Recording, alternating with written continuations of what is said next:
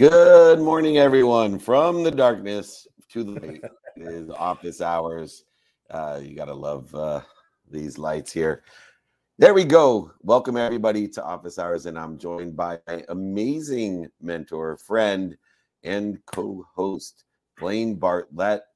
BlaineBartlett.com is where you reach it. He does some amazing things to impact and change your life. Welcome, my friend. How are you?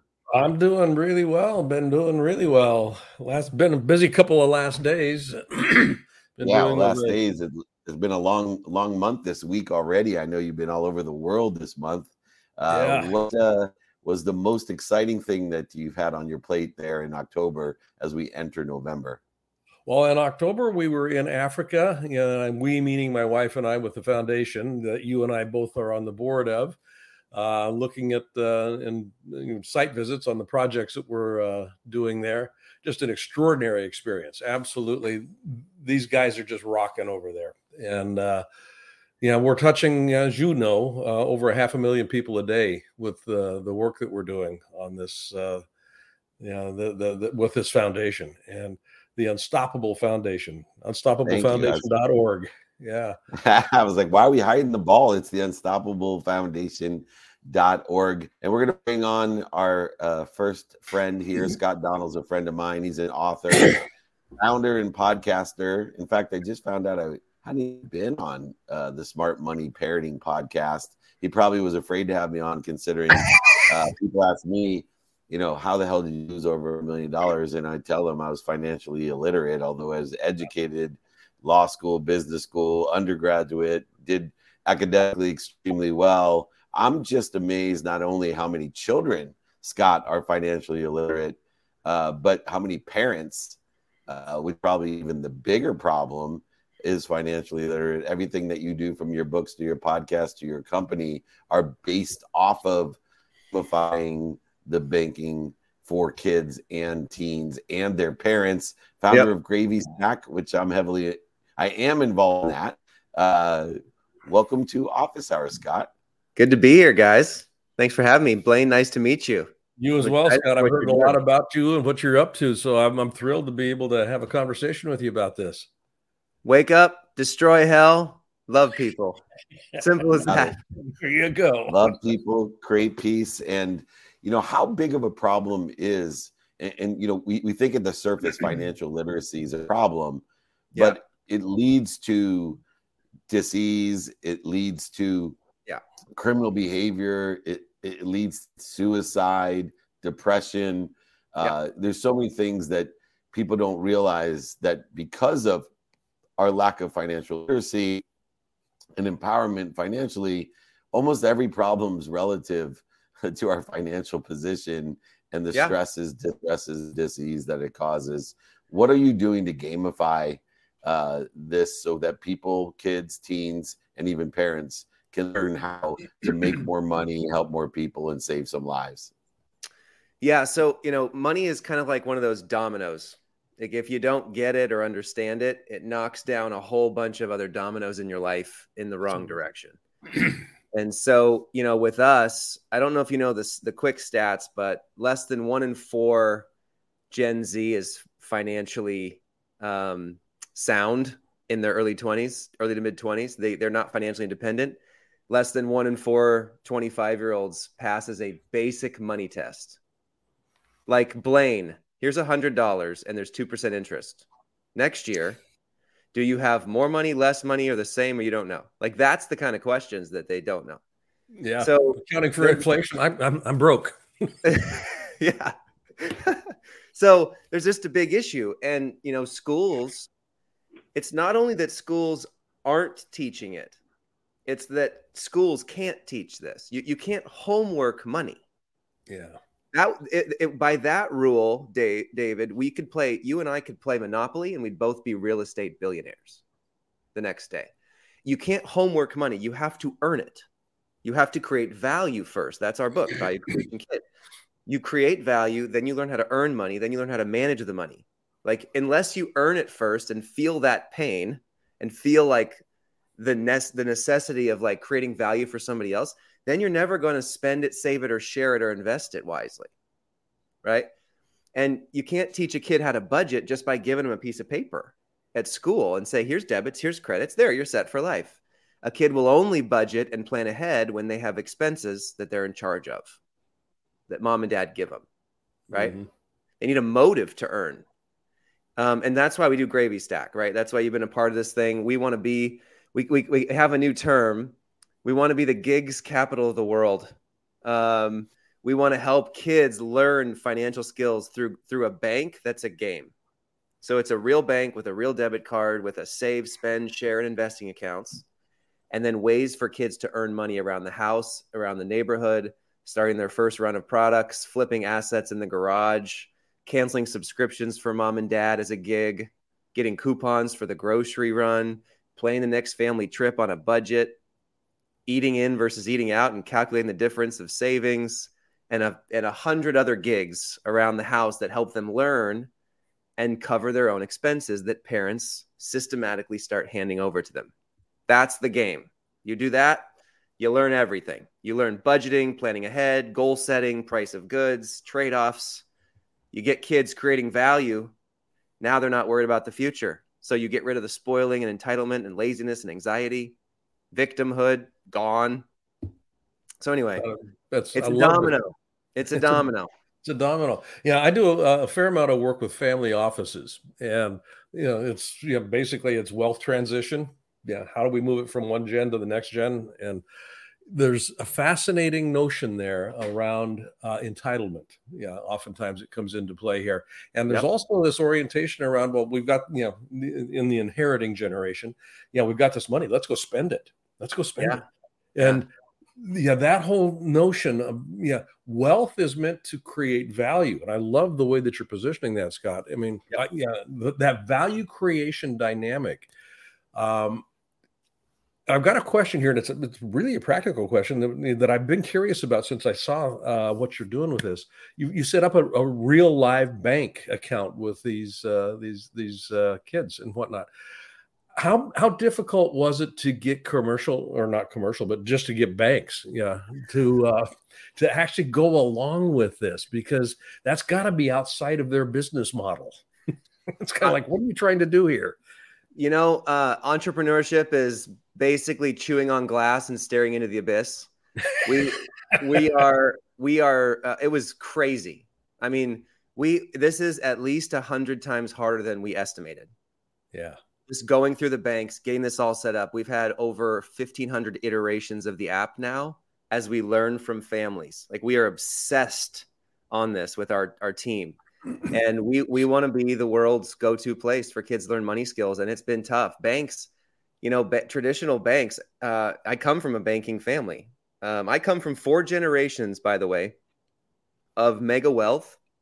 My grandpa was, uh, they started Interwest Bank, largest okay. small business bank in the country, sold to Wells Fargo for a billion two. He was Ronald Reagan's bank chair. He and my dad built the company. And they put the whole thing in a charitable trust for widows and orphans. And I couldn't be more thankful. Yeah. And if you see if you look at the stats, because I'm I'm the go-to expert in financial literacy now, 90% of generational wealth transfers gone by the grandkids. And what yep. I wanted to study was what's underneath that number. What's underneath that number is divorce, estrangement of kids, mental mm-hmm. health issues, addiction, a lot of addiction, drugs, alcohol, violence. You get lottery ticket kids, you get imposter syndrome. They live in mom and dad's shadow. And they and and I think if you boil it all down, they lose the value creation drive. Exactly. And so when that happens, it's like when you give a kid a participation trophy, they don't want that trophy. They didn't earn the trophy. So for for our family, it's it's we believe, and this is what we teach in our workshops and for GravyStack, heritage is more important than inheritance. Mm-hmm. Passing on the skills, right? That's what's critical here. Like if you look biblically for a second, they passed on land right as the inheritance right an inheritance biblically is that's the idea it's because you need your kids to run the land work the land to survive you know cattle you know crops whatever it would be But if you actually look at the, the translations and you look at the, the Greek roots and the Hebrew roots, that translated today means a last name that means something. It means passing on the skills, the education, the communication, the deep connection in the family for mm-hmm. kids to go off into the world and use those skill sets and mindsets to create more value. I think that's the modern day inheritance. So what we what we try to teach is, hey, use inheritance to really build heritage in your family, right? And the more we can do that, it doesn't mean you give them nothing, right? Like we work with the Green family, the Hobby Lobby family, Bill High.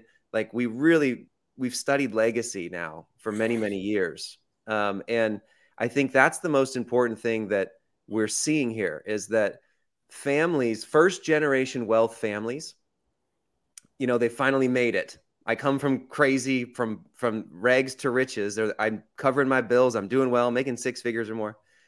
Well, the first thing they say is, "I want my kids not have to deal with what I had to deal with." Yeah. I want to give them all the things I never had. I want to make sure they don't have to deal. You know, I want them to give all the opportunities I never had, and they don't realize what that if they make a bunch of decisions going in that direction, they'll they'll slowly entitle and spoil. Mm-hmm. And so that's really why we're we're doing this because we got to get this right with families. We want to keep them together and keep them strong. Yeah. GravyStack is uh, doing that in every realm, which is why I'm proud to be part of it with uh, Scott. And we had to bring Blaine into the fold. Let's uh, do a couple swaps of content. Let's get you on the TV show. Uh, Blaine and I uh, we would love to do more to amplify the message of financial literacy and the impact that it has. Everybody check Scott Donnell, gravystack.com. Check out his podcast, Smart Money Parenting, his book, The Value Creation Kid. There's so much to uh, unravel. Thanks for joining us, Scott. We'll see you soon. Thanks, Thanks Scott. Take care. Appreciate you guys. Take- love what you're doing. Appreciate you. I love that heritage. Heritage. Yeah. Heritage, not inheritance. Yeah. Uh, speaking of inheritance, uh, we have our friend coming waiting in the wings. Welcome, William Vanderbloemen. He is the CEO, founder of Vanderbloemen Search Group in Houston, Texas. Uh, thanks for joining us. Hey, thanks for having me, David.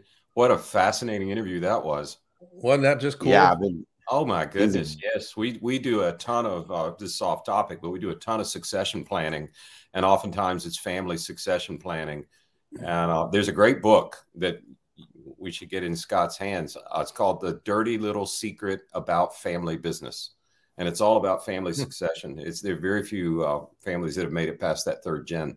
That's true. Yeah, yeah, yeah. it is so true. And the Rockefellers in their family bank philosophy is only one way in which to uh, secure that heritage uh, and inheritance compared yeah, to we did some work a while back for a rescue mission finding a ceo and uh, got to know just just a little bit the smuckers family and they're like fifth generation it's a public yeah. company but they're still involved in running it I, I think that's the oldest one i've found that's really made it a long time yeah i've had a chance to interact with yeah i'm working with yeah. one right now that's going into the fifth gen and they're still operating the company as well, or companies plural. But, yeah. Uh, yeah, yeah. It's it's and a lot of people hire Blaine.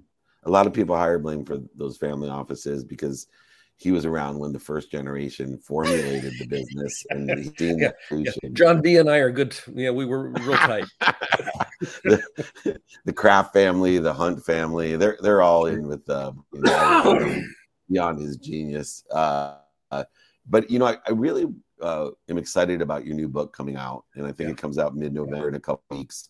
Uh, Be the unicorn: Twelve data-driven habits that separate the best leaders from the rest. Um, you know, I want to take a step uh, before the data-driven habits and ask, uh, you know, what is it that defines best leader, so that then we can kind of unravel data-driven habits uh, to perform. But I think it's important for people to understand how you define a best leader because yeah. so many people have different uh, perceptions of leadership. Great question. I, you know, this is the fifth book I've written, and every time it's just it's not a lot of fun. Uh, I don't like getting the book out of me. It's you not. should write a book with Blaine. No, no, you should write a book with Blaine. It's super fun. He writes the whole thing and then just asks you questions to tell stories. And I love. I'll, I'll write a hundred books with Blaine. It was so easy. Yeah. So we have seven kids. So I've been in the labor and delivery. That's not easy. Seven kids, not easy. Seven kids. So I've been, in, uh, I've been in a lot of labor and delivery rooms. Never actually given birth, but watching what my wife goes through. Um, that's what it feels like to write a book. Now I'm, I just got in trouble with half of your listeners. I'm not equating the two. right, right, right. but but there's got to be something in me that needs to get out for it to be a book. And for me, it was a question. And the question was, David, I, you've had this happen. It doesn't happen often to me, but you meet somebody, and within five minutes, you're like, "This one's different. Mhm. This one's winner." And it doesn't happen often. And when I was younger, I would make the mistake of saying, "I need to hire them." That's not a good idea. But like the question in my bones is, you know, I'm not the smartest guy in the room, but I'm also not the most gullible. So how in five minutes is somebody capturing me like that, where I want to sign up for their fan club and all? And then how do they actually perform? The flip side has become another question for me. How is it that I can sit down with someone who's an absolute winner and they're so quiet and humble that they fly right by me and, and I don't, it doesn't hit radar, right? Mhm. So that I've always kind of wondered that. And then we had a pandemic. And you know, our our sector that we serve, every one of our clients closed indefinitely during the pandemic. So, you know, I didn't go to business school, but I learned a business lesson. If all of your clients close indefinitely, your calendar frees up a good bit.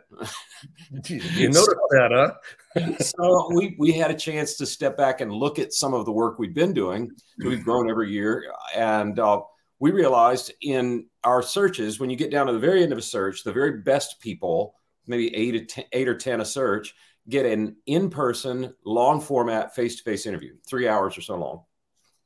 And it's it, they vary. It's not a cookie cutter, but there is a rhythm to them. They're similar.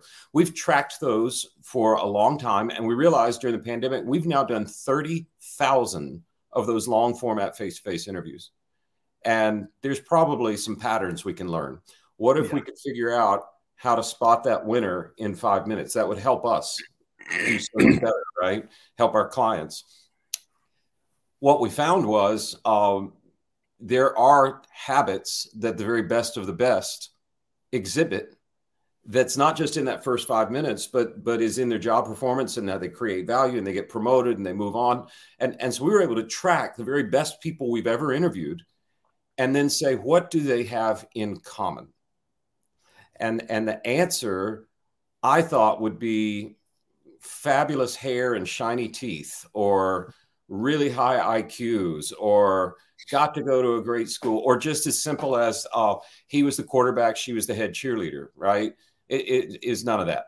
It was simple human to human habits that are very common among what we call these unicorns and incredibly uncommon among the rest of us. Mhm. Uh, it- it- the list of habits itself is fairly intuitive. I, I kid people and say I almost titled this book, so I guess mom was right. Because Yeah. a lot of the things she was te- teaching me are actually what the data reveals are the things that separate the best from the rest. So when we got done, we set out selfishly to kind of figure out how to do our job better. But what we found was actually now we're not just spotting unicorns. We found a map to teach people to become one. And we need to make that a resource that people can have. So rather than worry about our own business, like let's get this in other people's hands, we were going to do just like an ebook and give it away. But we had publishers say, no, no, no, no, no, no, no, no. You can spread it farther if you do it through a book route. So off we Yeah. went. That's great. You know, as I you know listen to you here, William, but also just as you know, just kind of reviewing you know the cliff note I've got on the book, it strikes me that what you've just you know, uncovered here uh, is these unicorns, as you're as you're calling them, are it, it's not about what do they do; it's about how they be, how they're their, their state of being That's that right. translates into the kinds of activities that you're saying, you know, sets them apart from others. Um, and I know that you've got 12 traits here, but is there any one of them that seems to stand out as a state of being marker? That, yeah. Yeah. Boy, what a great question. I think uh, so. I have my favorites, um, but I think this the maybe the most essential one is self awareness. Mm-hmm. And I mm-hmm. think that might speak to this state of being, right? And the funny thing is, we polled the unicorns and we, we did a survey and we're like, how would you rank yourself in each of these? And you kind of force rank where you are in each of these 12 habits once we had them identified. Self awareness was the least common habit among the unicorns. Okay. So then we spread out, we dropped back and said, why don't we survey a bunch of people, see what they think about themselves? And we surveyed a quarter million people and tracked the results. We hired a statistician and researcher and did it the right way. And it was amazing what we found out. It was a long survey. Amazing people responded, but they did. And one of the things we asked is for each of these 12 habits, we had a one to five, like three is normal, five is very above average, four is above. You, you can do, mm-hmm. do the math. So we asked on each of the 12 habits, where would you rank yourself? Self awareness, least common trait among all the unicorns. the general public, 93% of everybody surveyed said, I'm above average in self awareness. now, I'm like, I'm not a mathematician, but 93% of any group is not just above average.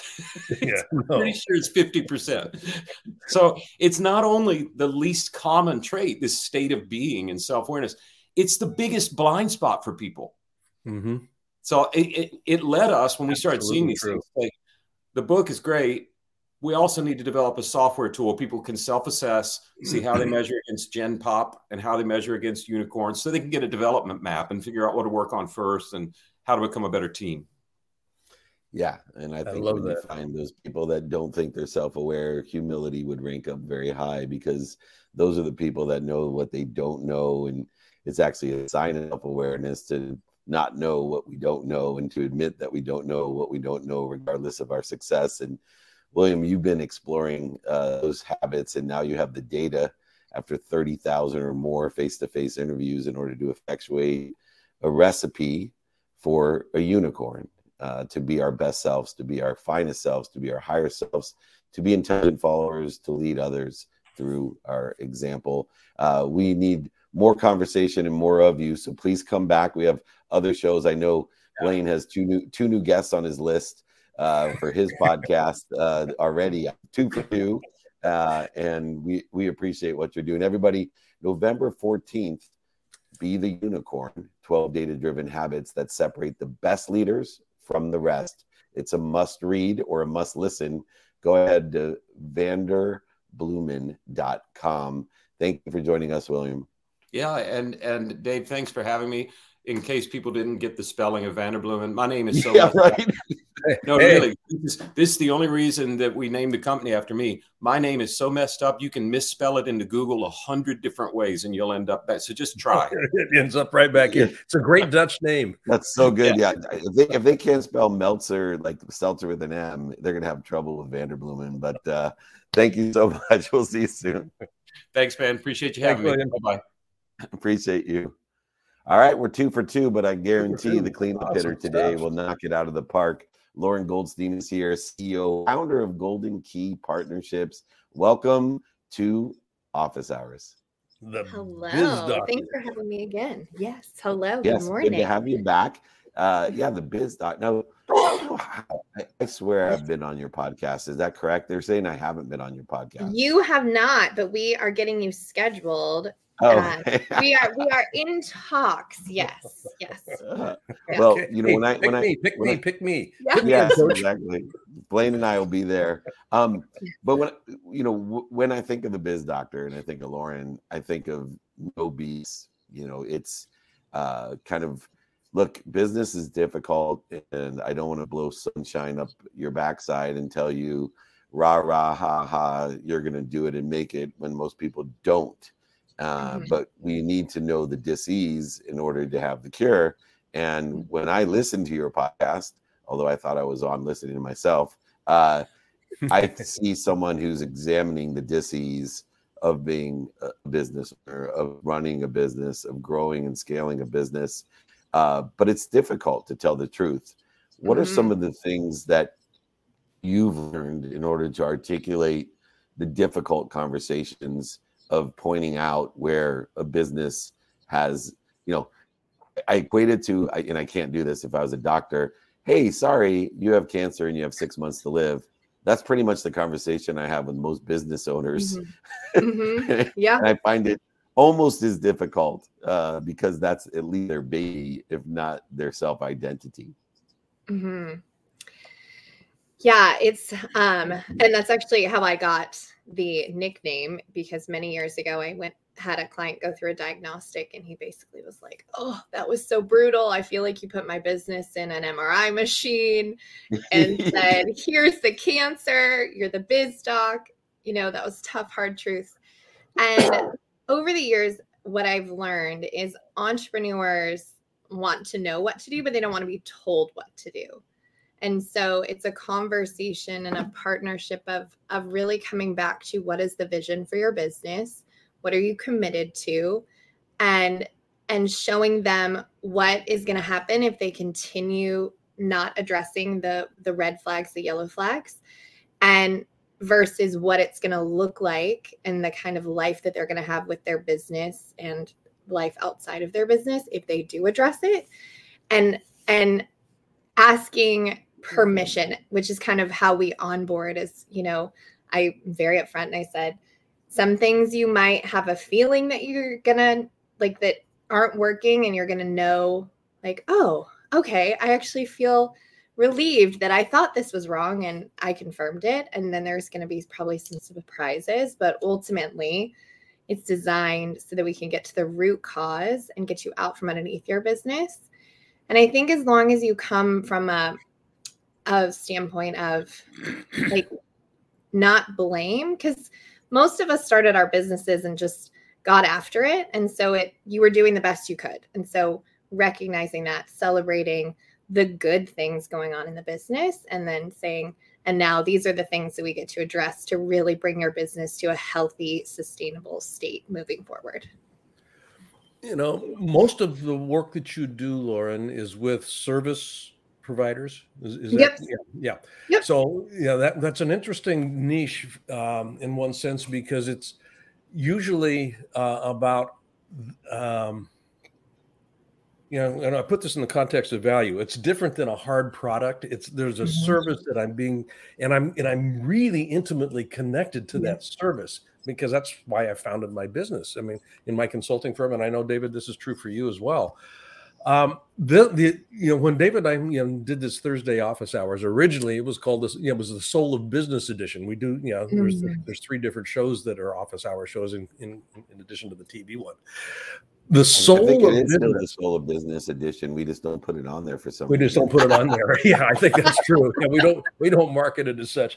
Um, but the idea here of the soul of business and in work that I do, that that the disconnect from the soul mm. of the mm. business is where the toxicity begins to creep in and the loss of passion and the loss mm-hmm. of you know, it, now that's my assessment does that seem to match your experience with the with the clients that you work with they've become disconnected with what that founding spark actually was mm-hmm. yeah you you pretty much hit the nail on the head because i think to your point, when we start our business, we know we can solve a problem, we're passionate about it. And then mm-hmm. the business barnacles just start accumulate, oh, accumulating. Oh, whether barnacles, Ooh. Mm. yes, mm. please use it. Uh, whether it's bad habits or mishires or running around like a chicken with your head cut off, being chief everything officer instead of having a proactive strategic business. And so I've seen so much, and that's really the work that I do is where they're basically on the verge of burnout. And like if they put, if somebody puts another thing on their plate, they're just going to burn the whole thing down. And it's because they haven't mastered that shift of reactivity to proactivity mm-hmm. and getting out of operator into owner so they can get back to the work that they really love doing instead of the management minutia which is necessary but probably should be done by someone else unless that's your superpower. yeah. Yeah, it does take a great joy to have that superpower. And one of your superpowers is coming as interim CEO uh, or COO to help mm-hmm. facilitate giving a guidance to what that role should be and getting people in order and structured so that an owner can be an owner and work mm-hmm. on the business, not in the business. And the value mm-hmm. of that is you're working with seven figure entrepreneurs uh, can quickly accelerate it to an eight or nine figure business by mm-hmm. just extending out a different perspective. And I know mm-hmm. uh, you are one of the best in the world at that.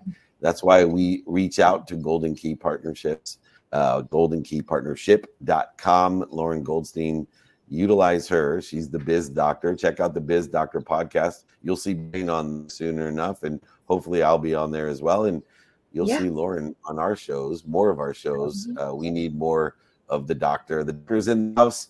Reach out to her. She's amazing. Thanks for joining us, Lauren. Thanks for having me. Thanks, Lauren. Bye. Great. Bye bye. All right, my friend. Once again, it's so nice to get back on schedule. You know, one of the things that I loved about uh, being at home all the time, I didn't like the reason I was home all the time, but I like being home all the time was that I just felt a great rhythm uh, with certain relationships, especially my office hours relationships. Now I was flying to Miami on the red eye, and I asked Nick, I'm like, "What day's Blaine coming on Office Hours, the TV show?" And I'm not even sure that uh, with the transitions that we've had on our team, anyone reached out. But uh, hopefully, you'll reach out to Nick. He's he's the new guy. Uh, we got November yeah. and December uh, dates for you. Uh, so hopefully you can uh, come on in, and we still do give the Unstoppable Award winner uh, each episode of Office Hours. We have the Unstoppable Entrepreneur uh, from one of our big guests, whether it's Cameron Diaz or Deepak Chopra or Blaine Bartlett. Uh, it doesn't matter. We are in support of that great organization. Speaking of which, the reason I did the show and in, in this show with you is I would get an MBA for a day every time I sit down with you. And that's through the takeaways that resonated with me. What was the takeaway that resonated most with you today? You know, the idea of, um, I'm, I'm still hung up on the business barnacles. Uh, yeah, I figured. yeah, that was great.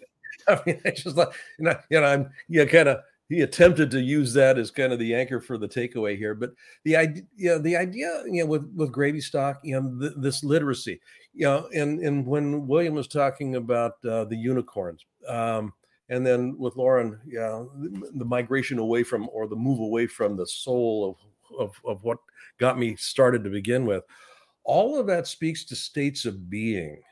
Yeah, it's not what I do that makes a difference in my life. It's who I it's who I be and that's the takeaway, I think, with all three of these guests for me today. And, and, and part of it's, you know, I just came off of two days working with his family office. Um, yeah, you know, we're moving into the next generation. And a, a, lot of the conversation was around the relational dynamic. Who are we being with each other that allows for the transfer to take place in a healthy way? And that transfer can be wealth, it can it can be idea, it can be uh, the transfer of value, the transfer of financial literacy. Who am I being that, beca- that, that allows for that to be accessible, that makes a difference? And now that's kind of an abstraction, but that's kind of where my head went today. Um, it's people get wrapped around the axle, I think, a lot when they start paying attention to how do I, you know, what do I need to do? What do I need to do? Well, you know, you got to do stuff, but it's how, you know, who do I need to be to have the future that I say I want? Who do I need to be? And that's that's the takeaway for me. I thoroughly uh, am excited by that takeaway, and it is relative to the one that I had, and it's understanding inheritance to create a heritage. Uh, and in that inheritance, it's just not financial, which Scott Donnell uh, talks about. Uh, it's also habitual, uh, mm-hmm. which William talks about, and then of course it's in the execution, which Lauren yeah, facilitates as well. And so, understanding what's my genetic, energetic, and financial inheritance, and how can I utilize Scott and William and Lauren in order to facilitate a longer heritage. And we see it around the world today with the atrocities that are going on. Uh, what have you inherited in the form of hate? And how are you going to create a heritage of hate or a heritage of peace or a heritage of love and one of the components uh, that i'd like people to at least consider or raise their awareness is just plain forgiveness. Uh, no matter who you are and what you believe, uh, start with forgiveness and create a heritage of forgiveness. And I believe you'll find, uh, whether it's uh, in life, business, relationships, you will find peace and ease and success of a heritage of happiness, passion, purpose, and profitability through forgiveness and gratitude. I'm so grateful, Blaine, to have you here. Uh, you take your time, it's so valuable. I hope more and more people reach out to utilize Blaine, blainebartlett.com. He's my number one mentor. He's uh, number one in my playbook and in my heart. Blaine, I will send Las Vegas for filming soon, but I'll see you next week. I'll be there. I will. I promise. I will see you soon. Thank you. Enjoy Miami. You, you got the color for it. I exactly. I'll be here eight hours and then to San Francisco and then home. So thank you very All much. right. It's been quite quite a long month this week for Blaine Bartlett and me. Thank you so much, Blaine. You bet, buddy. Take care. See you next week. Uh, I will. You got it. All right, everyone. We are here in Miami. Meet up today, 3 p.m. at Turnberry. There it is. Uh, it right outside the King Ballroom. Come on, it's 3 p.m. Eastern time. And then tomorrow I'll be in San Francisco downtown at the Westin St. Francis. And uh, that's right in Union Square. You can't miss it. That's straight up noon. Uh, noon is 12 p.m., not 12 a.m., noon, lunchtime. Come and join me uh, there for that meetup in San Francisco at the St. Francis Westin in Union Square. If you need a book, if you want to come to Friday training, it'll be there live in San Francisco, free over 24 years now. We've been doing free Friday trainings, free book. I send them, I sign them, I pay for shipping, pay the book. I'm on a mission to empower over a billion people to be happy, to make more money, help more people, and have more fun. That's what Blaine does, Scott does, Williams, Lauren does. We're all on the same mission. Help us. Email me, david at dmeltzer.com. Remember, most importantly, be more interested than interesting. Be kind to your future self. Do good deeds. We'll see you hopefully later today, if not tomorrow. Peace.